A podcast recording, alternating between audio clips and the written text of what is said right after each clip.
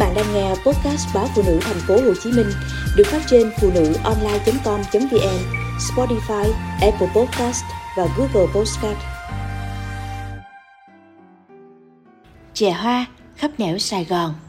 Hồi còn khỏe, cuối tuần nào bà nội cũng đòi đi lòng vòng Sài Gòn tìm một quán chè gốc hoa mà ăn, lâu dần thành cái nếp của cả nhà. Mấy anh chị em lớn lên, bôn ba ngược xuôi khắp Sài Gòn mưu sinh, thỉnh thoảng đi ngang con đường nào có quán chè treo biển chữ hoa cũng ráng ghi vào đầu để cuối tuần rảnh rỗi lại chở nội đi ăn.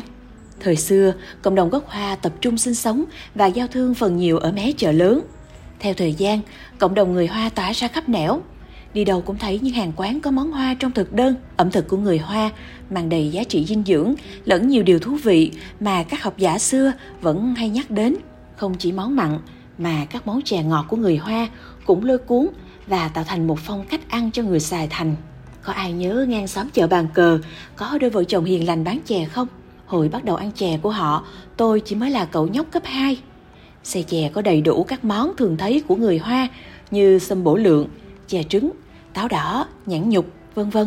Tuy vậy tôi vẫn thích vị bạch quả nơi này. Nhớ lúc nhỏ mỗi mùa lạnh, khi tôi bị kéo đàm, nội ưa sai ba mua chè bạch quả cho tôi ăn. Ở xe chè của xóm chợ bàn cờ này, bạch quả được nấu chung với ý dĩ và phù trúc thành món chè truyền thống chứa danh của người Hoa. Chè hoa thường được nấu rất công phu, từ công đoạn lựa bạch quả phải là những trái thon gọn bằng một lóng tay. Phần bụng thì phải múp đều mới là loại ngon, khi nấu chín sẽ dẻo. Hay như phù trúc, phải lựa loại có đầy đủ vành cứng và lá mềm. Hầu hết các loại chè của người Hoa không dùng đường công nghiệp hay đường tinh luyện mà chỉ nấu với đường phèn hoặc đường mía thỏi vàng. Chính sự cẩn trọng trong cách nấu mới cho ra món chè ngon và bổ dưỡng như vậy. Chè hoa còn đặc biệt khi vận dụng những nguyên liệu tưởng chừng chỉ để làm món mặn, nấu thành những loại chè mang phong vị lạ lẫm mà bổ dưỡng như chè trứng gà. Hai nguyên liệu xem chừng khó có thể kết hợp để cho ra một món ngọt tráng miệng. Thế nhưng khi ngang qua con đường Châu Văn Liêm, những tín đồ của chè hoa luôn ghé đến tiệm chè đã qua bốn đời chủ với món chè trứng gà ngon bậc nhất Sài Thành.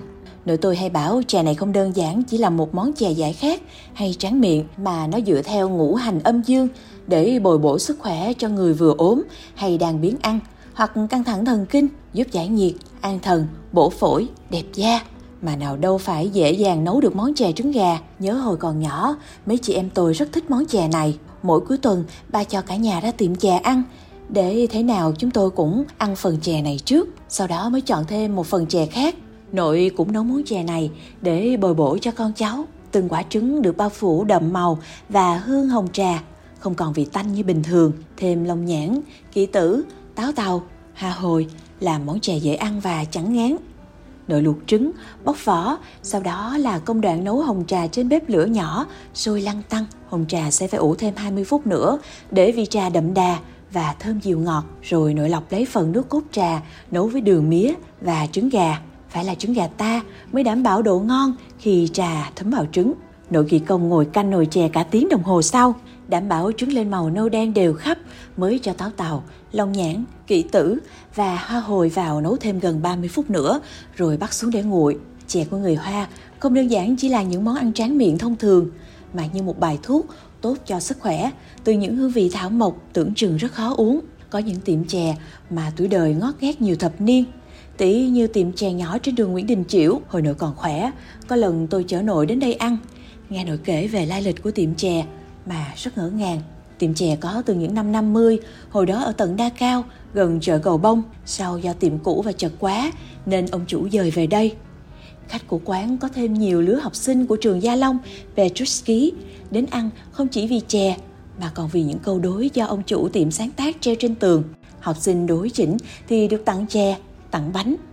Bao lượt khách đến và đi suốt mấy chục năm qua, mà những bài thơ ca ngợi sự bổ dưỡng của hai món chủ lực là thạch trắng và đậu xanh hoặc giải thích ý nghĩa của bánh lá gai, bánh phu thê, vân vân do ông chủ cảm tác vẫn còn treo trên vách. Hơn nửa thế kỷ đã trôi qua, tiệm chè vẫn níu giữ tâm hồn của biết bao lớp người Sài Gòn. Khách đến quán vẫn đông, dẫu tiệm vẫn nhỏ xíu với vài bộ bàn ghế, dăm món bánh quà vặt mà thổi nhỏ đứa trẻ nào cũng thèm. Tiệm chè chỉ bán đúng những món gia truyền, đến nay cũng vừa qua thế hệ thứ tư. Thỉnh thoảng những ngày mát trời, Nội hay nì nàng tôi chở đến quán, chỉ để ăn lưng chén chè bạch quả, rồi ngồi nhìn đảo khắp quanh quán. Thương rưng rức, mấy chục năm cuộc đời thoáng chốc đã trôi vèo.